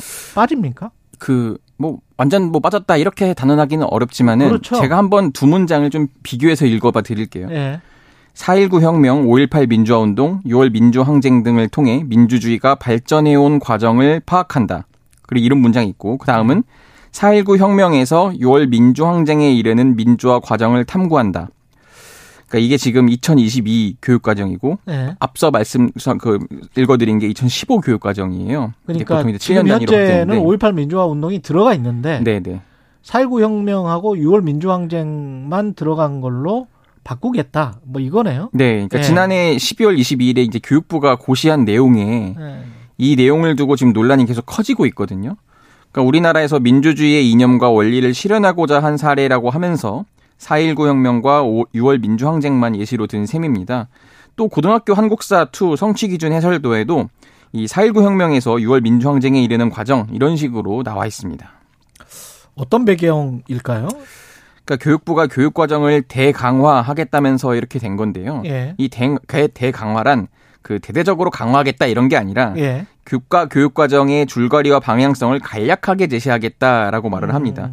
그러니까 논란이 커져서 교육부가 부랴부랴 진화에 나섰는데요. 예. 교육부에서는 5.18 민주화 운동을 비롯해서 뭐 제주 4.3 사건이라든지 7.4 남북공동성명 이런 개별적이고 구체적 그리고 역사적 그런 사건 서술은 최소화했다 이렇게 좀 말을 하고 있고요. 예. 그러니까 시작점인 4.19 혁명 그리고 끝나는 점인 6월 민주항쟁 이렇게만 표시를 한 거지 예. 5.18 민주화 운동을 포함해서 그 사이 민주화 과정을 어쨌든 다 교육은 할 거다 이렇게 설명을 했고 또 이제 이주호 사회부총리까지 나와서 5.18 정신을 학생들이 배울 수 있도록 교과용 도서 편찬 준거에 반영할 것이다 이렇게 밝혔습니다. 구체적으로 사건은 가르쳐 줄 것이다. 네네. 예. 정치권을 중심으로는 이게 반발이 좀 있겠습니다. 그렇습니다. 예. 지금 민주당 이재명 대표가 어제 정부가 노골적으로 5.18 민주화운동 지우기에 나섰다 이렇게 밝혔는데요. 절대 용납할 수 없다고 했습니다. 특히 호남권 의원들이 강하게 반발을 했습니다. 그러니까 전남, 광주 지역구를 둔 국회의원 20명이 어제 기자회견을 열었는데요. 예. 아이들이 배우는 교육과정에서 5.18이 삭제된다면 자랑스러운 민주주의 역사는 퇴색하고 국민은 또다시 분열할 것이다. 즉각 철회하라 이렇게 강하게 촉구했습니다. 대통령실은 뭐라 그랬어요? 이게 지금 대통령실은 굉장히 억울함을 표현을 했어요. 억울하다. 교육부랑 그 입장이 비슷한 건데 문재인 정부 때 구성된 연구진이 만든 거다 이렇게 예. 강조를 했거든요. 문재인 정부 때였던 2021년 12월에 구성된 이 역사 교육 과정을 개발한 정책 연구진이 이런 취지에서 사건 서술을 축소한 거다 이렇게 얘기를 했습니다. 그렇군요. 예, 국회 교육위에서 공방이 좀 오갈 것 같네요. 그렇습니다. 이 문제는 예. 예. 중국인 확진자가 호텔에 원래 격리가 돼야 되는데 네. 도주를 했습니까? 황당한 일이 벌어졌습니다. 예. 인천공항에서 이제 검사를 통해서 확진이 된 40대 중국인 A씨가 있습니다. 이 A씨가 임시 재택 격리 시설인 그 영종도의 한 호텔에 일주일간 격리가 돼야 되거든요. 근데 객실 배정을 앞두고 달아난 거예요. 이 공항에서 방역버스를 타고 호텔로 와서 입실하려고 이동하던 중에 무단 이탈했다. 이렇게 설명이 되는데 CCTV가 좀 어떻게 공개가 됐는데 예. 버스를 내리자마자 정말 그냥 가방을 들고 줄행랑을 치더라고요. 그래서 이게 관리 인력이 다소 부족했던 것 아니냐 이런 지금 지적도 나오고 있습니다. 어쨌든 아니 근데 뭐 당연히 따라갈 거라고 생각했겠지. 그걸 또 경찰처럼 뭐 이렇게 할 그러니까요. 수는 없을 것 네. 같아요. 네. 네, 어쨌든 지금 뭐 A 씨가 네. 감염병 예방법을 위반한 현행범이거든요. 네. 지금 수배가 된 상황이고 체포되면 1년 이하의 징역 또는 1,000만 원 이하의 벌금에 처해지고요. 네. 또 강제 출국돼 일정 기간 입국도 제한될 예정인데 아직 지금 오전 상황까지 지금 잡히진 않았습니다. 중국 코로나 확산은 뭐 심각하다는 소식을 지난번에 전해드렸는데 네. 중국발 입국자 비율이 지금 크게 늘었습니다. 오히려 그쪽에서 이제 푸니까 네. 이분들이 많이 오는가 보네요. 그렇습니다. 이제 네. 우리가 이제 해외에서 입국한 사람들 중에서 중국인 확진자 비율이 어느 정도냐 이런 걸 봤을 때 네. 일주일간 지금 해외에서 코로나 확진자가 한 41.9%가 중국발 입국자인 거예요. 계속 그러니까. 전 세계 다 오는데 그중에서도 중국발 입국자도 있긴 있으니까. 예. 근데 주로 중국에서 온 사람들이 확진이 많다는 거거든요. 예. 그러니까 4일 기준으로만 보면요. 4일 0시 기준입니다. 76%예요. 4일 0시 기준으로 해외 확진자가 172명이었거든요. 예. 이 중에 중국발 확진자가 131명인 겁니다. 76% 와. 최고점을 찍은 거죠. 예. 지금 또 지난 2일 중국발 입국자에 대한 전수 PCR 검사가 이뤄지는데 그게 또 하자마자 이렇게 확진자 비중이 크게 뛴 겁니다. 이게 격리 대상자까지 도망을 가고 이게 구멍이라고 해야 될까요? 이런 것들이 있을 수밖에 없는 겁니까? 아니면 네. 뭔가 지금 우리가 잘못하고 있는 겁니까? 그러니까 다소 좀 급하게 조금 정책을 좀 바꾸느라고 예. 좀 현장에서는 좀 혼동이 좀 있는 것 같아요. 예. 그러니까 이제 승객 정보에 대한 그 검역 정보 사전 입력 시스템이라는 게 있는데 이 이관 과정에서 일부 입국자 정보가 누락이 됐다는 거예요. 그렇군요. 지난 2월 2일부터 네, 어쨌든 지금 뭐 PCR 검사를 받아야 하는데 시스템 오류로 검사 대상 입국자 2,000명에 대한 안내가 제때 이루어지지 않았습니다. 그럼 공항에서 PCR 검사를 안 받고 받지 않고 그냥 나갈 수 있다, 뭐 이렇게 되는 거예요? 그러니까 그랬었는데 어쨌든 예. 이거는 지금 이제 개선이 된 것 같고요. 개선이 됐고 이제 오늘부터 중국발 그 항공기 탑승자에 대해 입국 전 검사가 의무화되거든요. 그렇죠. 지금은 이제 2일부터는 들어와서 공항에서 검사를 하는데 예. 이제는 아예 비행기 타기 전부터 검사를 하고 타라. 그러니까 탑승 전 48시간 내 PCR 또는 24시간 내 전문가용 신속 항원 검사 결과를 제출해야 되는데. 이게 또 지금 신뢰하기 어렵다 이런 말도 나와요. 그러니까 이전에 위조된 사전 PCR 증명서를 가져온 사례가 중국에서 일부 있었다는 거예요. 정부 예. 말로는.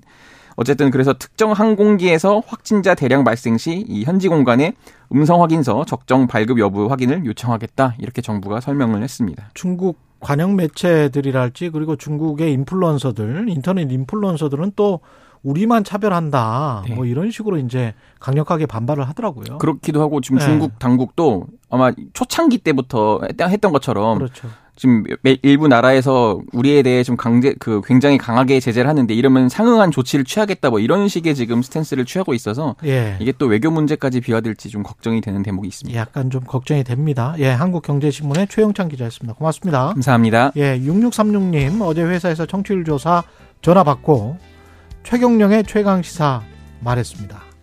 잘하셨습니다. 칭찬드립니다. 예.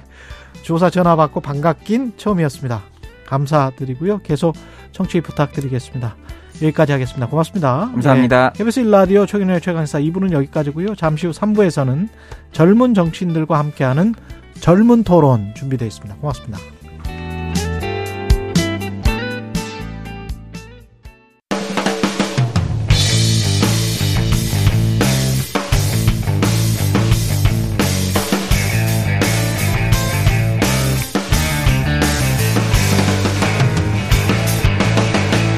최경영의 최강 시사.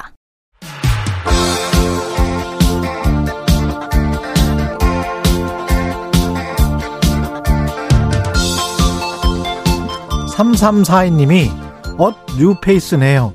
이 훈남들 누구십니까? 이렇게 유튜브로 보시면서 잘생긴 사람들을 먼저 지적을 했습니다. 오늘 이 시간부터 목요일마다 젊은 정치인들과 함께 하는데요. 젊은 토론. 코너 이름이 젊은 토론입니다. 예, 김용태 전 국민의힘 최고위원 나오셨고요. 네, 안녕하십니까. 예. 김용태입니다. 장경태 민주당 최고위원 자리하셨습니다. 안녕하십니까. 네, 안녕하세요. 장경태입니다. 예, 젊은 그대 BG를 그렇게 깔았는데 저 노래는 굉장히 좀 오래됐어요.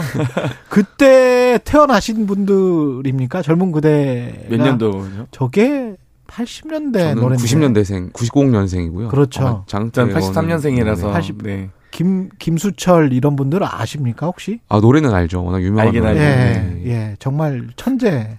작곡도 잘하시고 모든 악기를 거의 다 다루시는 그런 분이었는데 노래도 잘하시지만 예, 예. 김수철 선생님 됐습니다 지금.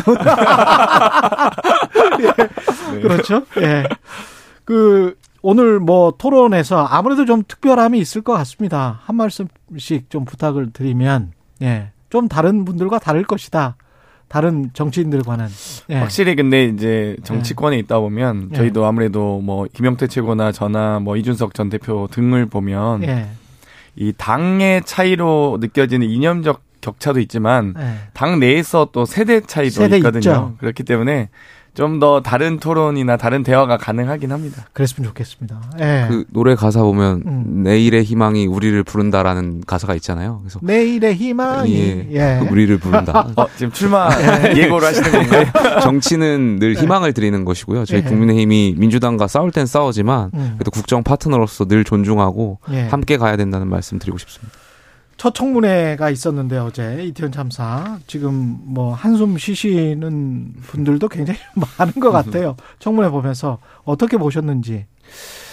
글쎄 저는 보면서 국민의 한 사람으로서 결국 책임지는 사람은 아무도 없구나. 굉장히 안타까움을 느꼈고요. 서로 이제 핑계대고 변명대고 이러한 것들 국민들이 과연 어떻게 생각하실까 이제 슬펐고요.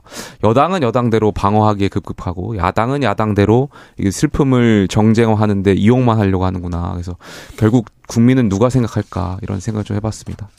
장경태 최견.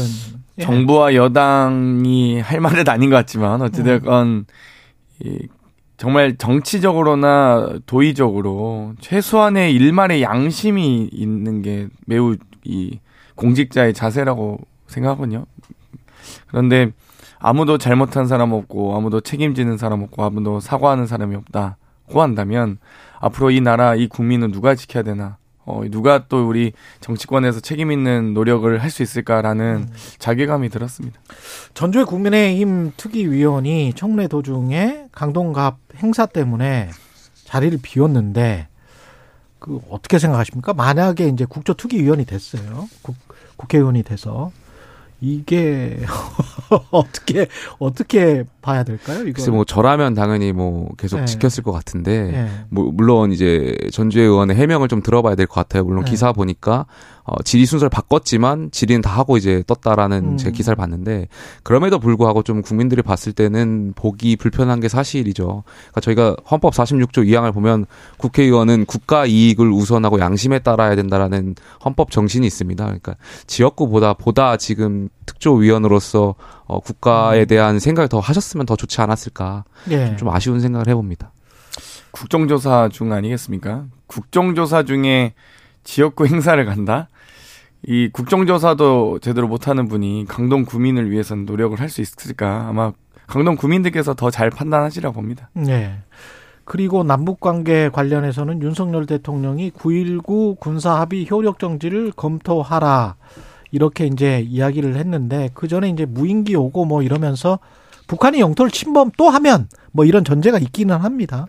어떻게 생각하세요? 저는 대통령으로서 당연히 하실 수 있는 말씀을 하셨다라고 생각해요. 그러니까 과거에 정권이 이어지어 오면서 9.19 합의를 북한이 계속 여러 차례 위반했음에도 불구하고 저희가 어떠한 명확하게 따져 묻질 못했잖아요. 그런데 북한의 책임이 분명히 있고 여기에 대해서 대통령으로서 이번에는 다시 한번 또 북한이 그런 도발을 해온다면 이 9.19 합의가 무슨 의미가 있겠냐 이런 말씀하신 거에 대해서 국민들께서 더 그러한 정부 윤석열 정부를 원하지 않았을까 생각을 해봅니다. 9.19 합의와 한반도 비핵화 공동선언 등은 우리 정부뿐만 아니라 그 당시 한국과 북한과 미국 트럼프 대통령이 함께 판문점에서 만나면서 여러 가지 이 화해 무드를 만들면서 제정된 합의와 정신이 있고요. 그런 과정을 다 깡그리 무시하고 일방적으로 또 물론 뭐 북한의 여러 가지 도발이 있음에도 불구하고 우리가 또다시 이걸 파기한다면 강대강 대치 국면 또 갈등은 고조될 수밖에 없다. 참아야 한다? 아닙니다. 이 국제사회의 공조 속에서의 모든 논의가 있거든요. 그러니까 이 9.19 합의뿐만 아니라 한반도 선언을 비롯한 모든 합의 논의들이 결국 국제사회 공조와 한미 공조 속에서 이루어지는 논의들이기 때문에 이거를 충분히 미국과도 상의했는지 모르겠습니다. 이번에 핵전술 훈련한다고 했다가 바이든 대통령 좀 약간 불쾌해하셨잖아요. NO! 바로 하셨던 게 바로 딱 지금 단적으로 표현하는 상황이라 보고요. 아마 9.19 합의도 이거 깨겠다. 지금 남북 간의 이 강력한 응징, 보복 이런 표현들이 지금 오가고 있지 않습니까? 그걸 과연 미국과 지금 상의하고 하는 건지 어쨌든 이 여러 가지 국제사회 공조가 매우 중요합니다. 이 외교 관계는. 저는 지금 공조를 말씀하셨는데 물론 장경태 의원이 무슨 말씀하시는지 그 생각은 존중합니다만 국제 정세가 바뀌었다라는 것도 좀 아셔야 될 것 같아요. 그러니까 미국 정치학자들이 지금 신냉전이 시작됐다라고 표현들 하시는 분들도 계시거든요. 그러니까 과거와 다르게 지금 미중 패권이 굉장히 심하게 경쟁 중이고 또 우크라이나와 러시아의 전쟁 중이고, 근데 이게 또 빨리 끝날 것 같진 않고, 이런 갈등들이 결국에는 세계가 한미를 이라는 연대체와 북중러를 중심으로 한 또 신냉전 체제가 지금 계속해서 형성되고 있는 이 와중에 과연 북한의 이러한 강도 높은 계속되는 도발을 과연 우리 정부가 어떻게 할 것이냐. 말씀하신 대로 한미 동맹을 기반 큰 축으로 해서 한미일 연대를 해가지고 이것을 좀 새롭게 생각해 볼 필요가 있다. 저는 그런 말씀을 드렸습니다. 근데 10년사에서는 또 대북 정책에 대한 언급은 없었단 말이죠. 남북 관계에 대해서는 왜 뺐을까, 이런 것도 궁금하기도 하고. 뭐 신년 기자회견 예. 안 하셨잖아요, 대통령께서. 예. 신년사는 특정 언론과 인터뷰를 하셨죠. 조선일보. 네. 예.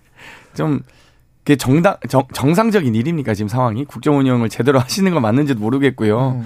이 대북에 대한 강력한 메시지를 준비하실 수는 있되, 신년사에서 왜 빠졌는지, 그리고 그 신년 기자회견도 왜 굳이 특정 언론과만 하는지 전 도대체 이해를 못 하고 있거든요. 이게 결국 그런 거거든요. 그러니까 지금 정확하게 대통령 전용기에서 MBC 내려라고 했을 때부터 저는 이런 이 왜곡된 국정 운영을 보여주고 있다고 생각하는데, 마치 이런 겁니다. 대통령 전용기 대통령 게 아니거든요. 국민들과 함께 이 공공 장소라고 볼 수 있는 겁니다. 버스 운전기사가 버스를 운전하면서 뭐 MBC 아파트 주민들 타지 마세요, 이렇게 할 수 있습니까? 그러니까 이렇게 이 신년 기자회견 또한 지금 조선일보하고 그러니까 지금 신년사에 대북 예. 메시지 빼면서 조선일보 인터뷰했던 것들을 좀 예. 저는 지적하고 싶은 겁니다. 공공버스는 이 버스 기사의 소유물이 아니죠. 예. 마찬가지입니다. 신년사도, 대통령의 신년사는 각 부처에서 모든 대한민국의 올해 한 해 비전과 한 해의 이슈, 현안들을 다 국정 철학을 담는 게 신년사고 신년 기자회견이잖아요. 그걸 조선일보랑 해서 전 더 어이가 없었습니다. MBC는 헌법소원을 한 것 같은데, 예. 그 대북 메시지를 왜 뺐을까요? 그리고 조선일보와 인터뷰. 신년사에서 대북 예. 메시지가 언급이 없었지만, 그 당일날 1월 1일 제가 알기로 국가위기관리센터에서 직접 방문하셔가지고 북한에 대한 메시지를 내셨던 걸로 알고 있어요. 그래서 예. 그걸로 좀 무슨 메시지인지 기억하세요? 확실한 저희 안보 체계를 구축하겠다라는 말씀하셨는데, 보복 응징 그 발언 하셨죠. 예. 저는 사실 이 부분이 뭐 장경태 의원님 웃으실 수 있는데 예. 많은 국민들께서 지난 정부에서 아쉬웠던 부분이잖아요. 그러니까 북한의 어떤 도발에도 불구하고 어떤 저희 남북 공동 평화 연락소가 폭파돼도 제가 아무 말도 못하고 네. 저희 공무원이 북한에 피살돼도 아무 말도 못했던 정부였는데, 아마 그러한 정부, 그러니까 윤석열 정부에게 국민들이 원하는 바는 강력하게 북한의 어떤 도발에 대해서 응징하고 보복하고 우리가 당하고만 있지 않겠다, 그리고 그런 의지를 피력할 수 있는 정부를 국민들께서 원하셨던 것 아닌가, 그런 생각이 듭니다. 우리 마음이 네. 다중적인 것 같아요. 저도 그런데 뭐 그렇게 뭐 중국에 대해서도 그렇고 북한에 대해서도 그렇고. 뭐 할 말을 하는 정부였으면 좋겠다라는 뭐 이런 마음이 들다가도 또 너무 뭐 전쟁의 분위기가 가면 아유 전쟁은 안 일어나야지 이런 네네. 게 이제 일반적인 국민들 마음인 것 같거든요. 그래서 이거를 그 스탠스 조절하는 거, 그다음에 이제 대통령이 직접 나서서 말하는 것, 이거는 이게 맞을까, 그런 생각은 좀 있어요. 국방장관이랄지 뭐 북한도 김여정이 주로 이야기를 하지 김정은은 상당히 과묵한 편이잖아요.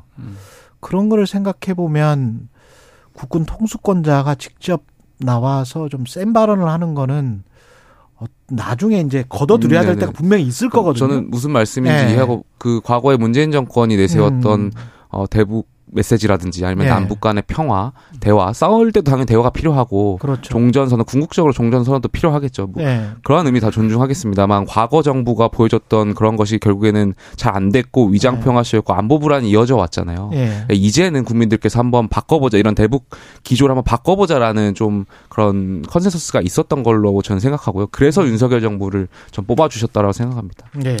북한의 핵개발을 대한민국 정부 단독으로 막을 수 있거나 단독으로 제재할 수 있는 상황은 아니고요. 지금 어찌되었건 유엔의 제재와 미국의 제재가 강력하게 최고 수준으로 하고 있습니다. 그렇다고 그 말을 뒤집어서 얘기해보면 미국이 무능하다라는 표현도 될 수 있어요. 혹은 유엔이 무능하다는 표현도 될 수 있습니다. 대한민국만이 그 모든 이 안보 조치를 하는 건 아니거든요. 예. 그렇기 때문에 지금 항상 말씀하실 때 한미동맹 중요하다면서요. 그리고 한미일 간의 3국 이 군사 협력이 중요하다고 하시면서 지금 할 수 있는 게 뭐가 있습니까? 이미 15년 전에 폐기된 비핵개방 3천 이상의 아이디어가 안 나오고 있잖아요. 그러니까 그때랑 지금 아까도 말씀드렸지만 국제 정세가 굉장히 다르게 흘러가고 있다는 거, 다시 신냉전 체제로 가고 있다라는 것도 좀 인지하시고 말씀해 주시면 좋겠습니다. 원래 그렇게 다음 문제로 좀 넘어가죠. 예. 그 민주당 이야기도 좀 해야 되니까 신년 인사회 관련해서 이제 윤석열 대통령이 윤석열 대통령입니까? 아니면 행안부의 메일입니까? 행안부에서 메일을 행안부의 보냈습니다. 메일입니까? 행안부의 메일로 이제 초청을 했는데 불참을 했고, 관련해서 이제 그 이후에 또 정치권이 그래도 참석해야 되지 않느냐, 아니면 그렇게 메일을 보냈는데 누가 참석을 하느냐, 뭐 이렇게 되는 것 같아요.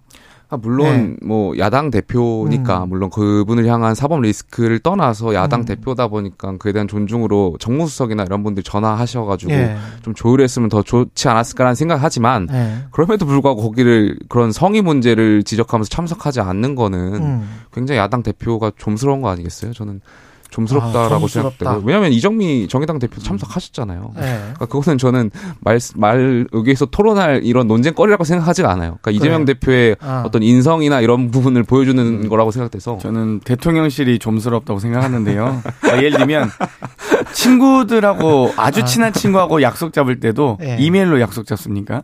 그러니까 기본적으로 청와대 정무수석실이 있잖아요, 대통령실에. 그러면 하다못해 뭐 바쁘시면 전화라도 한 통해서 보통 의견 조율을 합니다. 원내대표 간 협상할 때도 전화로 하잖아요. 전화해서 잠깐 만나자.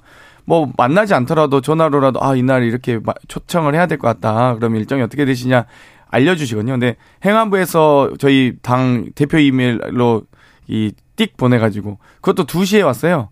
그리고 6시까지 답변을 달라는 거예요. 하루 당일에. 그럼 저희도 논의하고 일정이랑 조율하고 일정팀에도 보고하고 해야 되는 그 절차가 있는데 당일날 2시에 보내놓고 6시에 답변을 달라는 거예요. 그래서 친구들하고도 이메일로 약속 잡으세요? 친구들하고도 당일에야 6시까지 알려줘 이렇게 하진 않잖아요. 근데 저도 그런데 저도 현직 최고위원인데 모르는데 어떻게 가요? 일정 있는 초청 이메일 온지도 몰랐어요. 대통령실 여당 지도부하고도 저도 이제 지도부할 때 오찬이나 뭐 완찬 잡을 때 당일날 이렇게 와서 당일날 좀 답변을 달라는 그런 식의 급하면은 전화라도 하셔야죠. 급하면 이메일로 하진 않잖아요. 이해해 주시면 좋겠고, 물론 저도 그 지적에는 좀 동의하고, 저는 정무수석께서 직접 하셨으면 초청 위장 초청 아니냐 오히려 이런 생각이 들고요. 초청을 하시더라도 저는 성의의 문제도 아니지만 최소한 실질적으로 하다못해 저희가 내용 증명을 보내더라도요. 내용 증명을 수령했다라는 그날부터 법적 효력이 예를 들면 발생합니다. 근데 이거 띡 보내고 제가 보기엔 비공개로 초청한 것 같아요. 몰래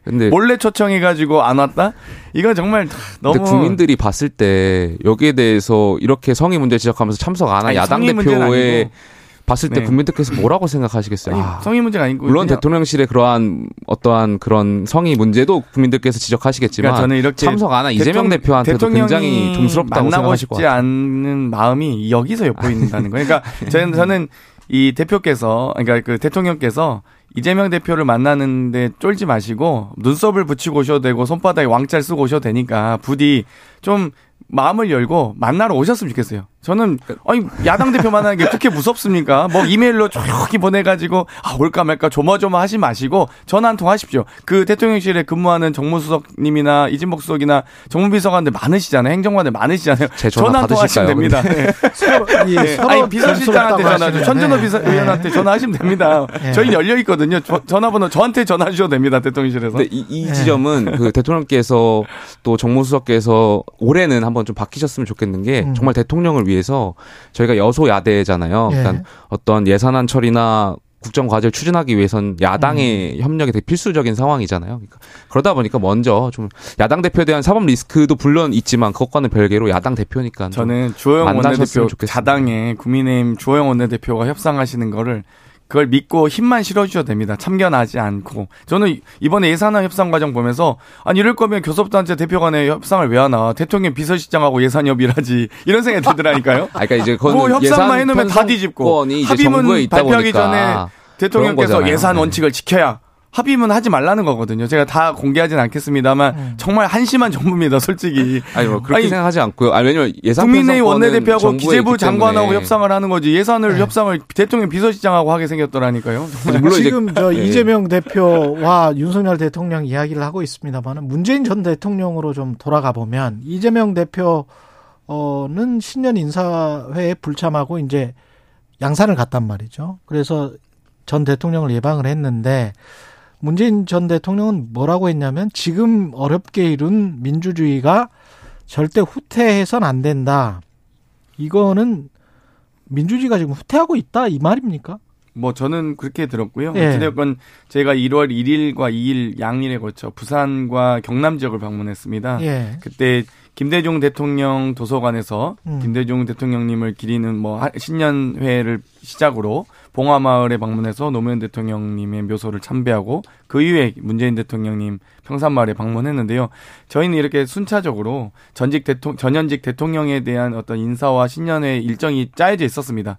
물론 이제 국민의힘은 만나러 갈 대통령은 없을 겁니다. 뭐 만날 수 있는 대통령도 없지만 저희는 어찌되건 명예롭고 존경하는 대통령이 있는 정당이고요. 네.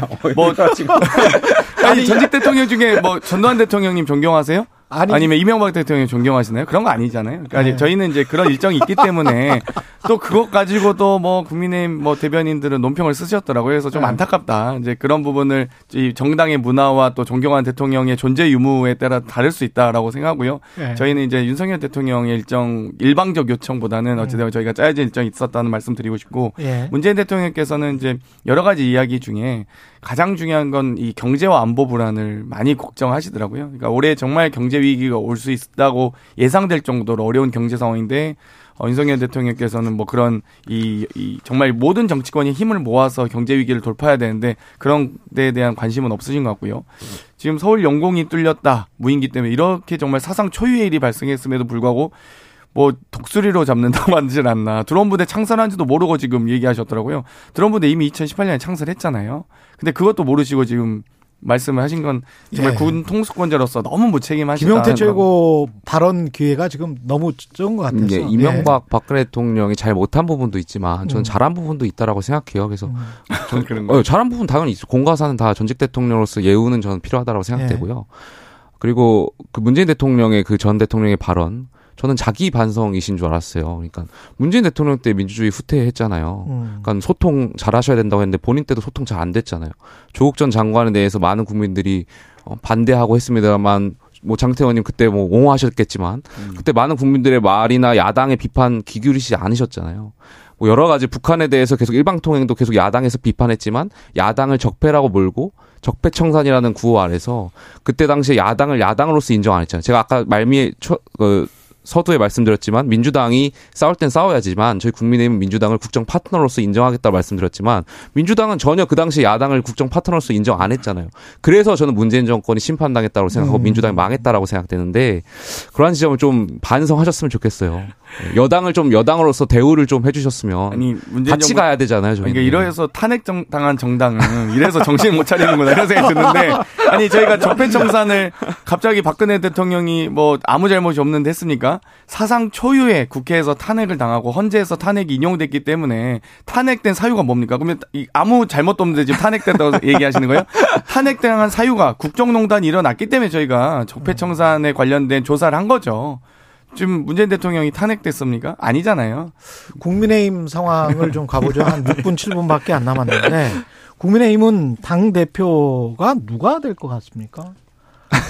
저한테 또 사상 검증을 또 이렇게 하시려고 아니 사상 검증은 아니고요. 네. 윤심이냐 비윤이냐 물어보시는 건데 저는 그 우스갯소리를 말하면 뭐 또 재벌집 막내 아들 드라마 보면은 뭐 또 3등 후보를 밀어주라 그러잖아요. 거기서 보면 그렇죠. 거기서 보면 농담인데 최근에 지금 여론조사를 보면은 나경원 의원이 1등으로 지금 국민의힘 지지층 여론조사에 보면 나오고 있는데 아마 고심 중이신 것 같아요. 근데 저는 이것보다 더 확실한 명분이 있을까라는 생각이 있어요. 결국엔 당원과 국민이 민주공항에서 부르는 거잖아요. 그렇죠. 전 나경원 의원께서 여기에 대해서 좀 심사숙고 하셔가지고 좀 결정을 빨리 내려주셨으면 좋겠어요. 왜냐하면 물론 나경원 의원 입장에서는 여러 가지 당내 선거에서 그동안 뭐 좋지 않은 결과를 얻었던 적도 있고 그러다 보면 정치인으로서 사실 에너지가 소비될 수도 있고 한데 그럼에도 불구하고 이번 만은 국민과 당원분들께서 원하고 계시잖아요. 그러면 좀 여기에 대해서 부름에 응답하는 것도 정치인의 저는 사명이라고 생각합니다. 유승민 전 최고는